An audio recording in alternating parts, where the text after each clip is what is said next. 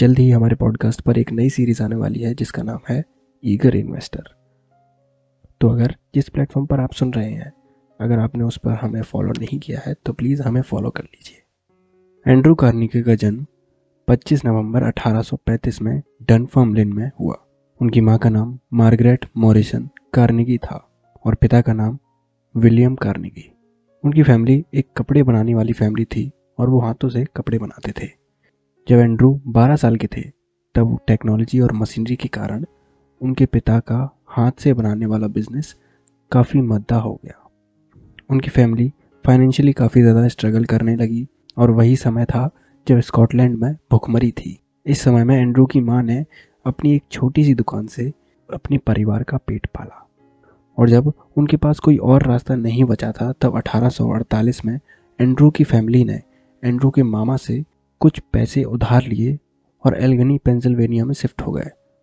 अपनी ज़िंदगी की एक नई शुरुआत करने के लिए कार्नेगी फैमिली अमेरिका शिफ्ट हुई थी। जब वो अमेरिका में शिफ्ट हुए तब उन्हें अपने बनाए हुए कपड़े बेचने में काफ़ी परेशानियां आईं, लेकिन कुछ समय बाद एंड्रू और उनके पिता को दोनों को ही एक कॉटन मिल में काम मिल गया। अठारह सौ उनचास में एंड्रू ने टेलीग्राफ मैसेंजर का काम शुरू किया।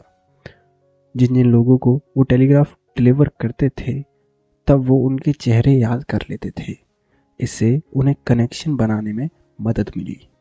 एक साल के अंदर ही उन्हें टेलीग्राफ ऑपरेटर के पद पर प्रमोशन मिल गया। परिवार की आर्थिक स्थिति अच्छी ना होने की वजह से ही उन्हें अपनी पढ़ाई बीच में छोड़नी पड़ी थी और अपने परिवार का हाथ बटाना पड़ा था। वो अपनी पढ़ाई पूरी नहीं कर पाए थे, लेकिन इस कमी को भी जेम्स एंडरसन ने दूर किया। उन्होंने एंड्रू को अपनी लाइब्रेरी में पढ़ने दिया। वो वीकेंड्स में पूरा दिन पढ़ते थे। अठारह सौ तिरपन में थॉमस स्कॉट ने एंड्रू को उनके काम से प्रभावित होकर अपना सेक्रेटरी और टेलीग्राफ ऑपरेटर बना लिया।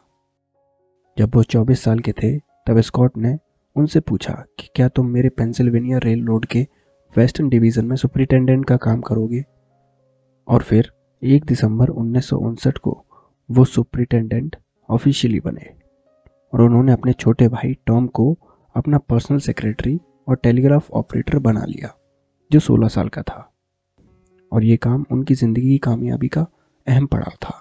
उन्होंने अपने काम से बहुत कुछ सीखा। आगे बढ़ने से पहले अगर आपको हमारा पॉडकास्ट पसंद आता है तो प्लीज़ हमें एक फाइव स्टार रेटिंग दीजिए। आपको रेटिंग्स के लिए लिंक डिस्क्रिप्शन में मिल जाएंगी। स्कॉट ने एंड्रू को इन्वेस्टिंग से भी वाकिफ कराया। उन्होंने अपने स्कॉट और थॉमसन के साथ अच्छे रिश्तों का इस्तेमाल करके रेल और ब्रिज का मटेरियल सप्लाई करने का बिजनेस शुरू किया।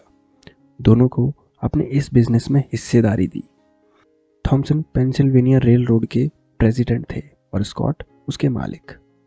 अठारह सौ पैंसठ की सिविल वॉर के बाद उन्होंने रेल रोड के काम को छोड़कर लोहे का काम शुरू किया और कीस्टोन ब्रिज कंपनी और यूनियन आयरन वर्क्स कंपनी शुरू की। एंड्रू ने अपनी संपत्ति स्टील के काम से बनाई थी और इसके दो महत्वपूर्ण कारण थे। पहला, उन्होंने सस्ते और एफिशिएंट स्टील प्रोडक्शन के लिए बेसेमर प्रोसेस को अपनाया। इस प्रोसेस में पिघलते हुए स्टील में ऑक्सीजन की मदद से उसकी इंप्योरिटीज़ या गंदगी को हटाया जाता है, जिससे स्टील काफ़ी हाई क्वालिटी का बनता है। दूसरा, उन्होंने वर्टिकल इंटीग्रेशन पर ध्यान दिया।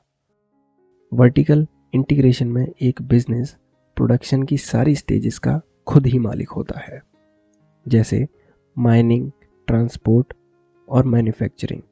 इन सब का मालिक एक ही होता है। उन्होंने माइंस को ख़रीद लिया था, रेल रोड को ख़रीद लिया था और उनका मैन्युफैक्चरिंग का बिज़नेस था ही, जिसकी वजह से उनके बिजनेस में उनका पूरा कंट्रोल था। अठारह सौ तिरासी में उन्होंने होमस्टेड स्टील वर्क को ख़रीद लिया। अठारह सौ नवासी में यूएस का स्टील प्रोडक्शन इतना ज़्यादा हो गया कि उसने यूके को पीछे छोड़ दिया और ज़्यादातर स्टील कार्नेगी स्टील कंपनी ही बनाती थी। उन्नीस सौ एक में एंड्रू छियासठ की उम्र में रिटायर हुए। दो मार्च उन्नीस सौ एक को उन्होंने अपनी कंपनी जेपी मॉर्गन को बेच दी। ये डील लगभग चार सौ नब्बे मिलियन डॉलर की थी और दो सौ तीस मिलियन डॉलर एंड्रू को मिले। उन्नीस सौ एक से ही उन्होंने अपना पूरा समय गरीबों की मदद करने में और आम जनता की ज़िंदगी बेहतर बनाने के लिए काम करने में लगा दिया। उन्होंने लगभग तीन हज़ार पब्लिक लाइब्रेरी खोली।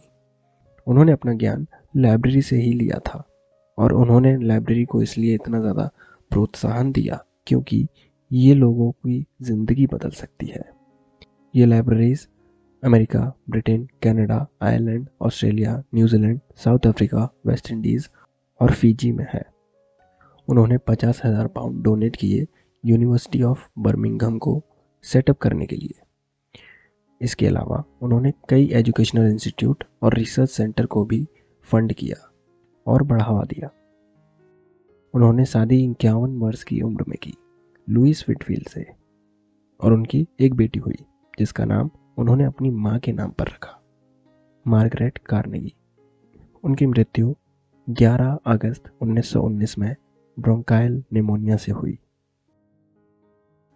मरने से पहले ही वो तीन सौ पचास मिलियन से ज़्यादा डोनेट कर चुके थे और अपने फैमिली के साथ साथ अपने सर्वेंट्स के लिए भी संपत्ति छोड़ गए थे। माना जाता है कि वो अपने समय के दुनिया के सबसे अमीर इंसान थे और उनकी नेटवर्थ आज की वैल्यू के हिसाब से लगभग तीन सौ पचास बिलियन डॉलर थी और जो कि उस समय यूएस की जीडीपी का लगभग दो परसेंट था। अगर आपके मन में हमारे लिए कोई सजेशन है, कोई टॉपिक है या फिर कोई बुक है और आप चाहते हैं कि हम उस पर एक एपिसोड बनाएं तो प्लीज़ हमें एक ईमेल कीजिए। हमारा ईमेल आपको डिस्क्रिप्शन में मिल जाएगा। इस एपिसोड के लिए बस इतना ही। अगले हफ्ते फिर मिलेंगे। तब तक के लिए अपना ख्याल रखें और सीखते रहें।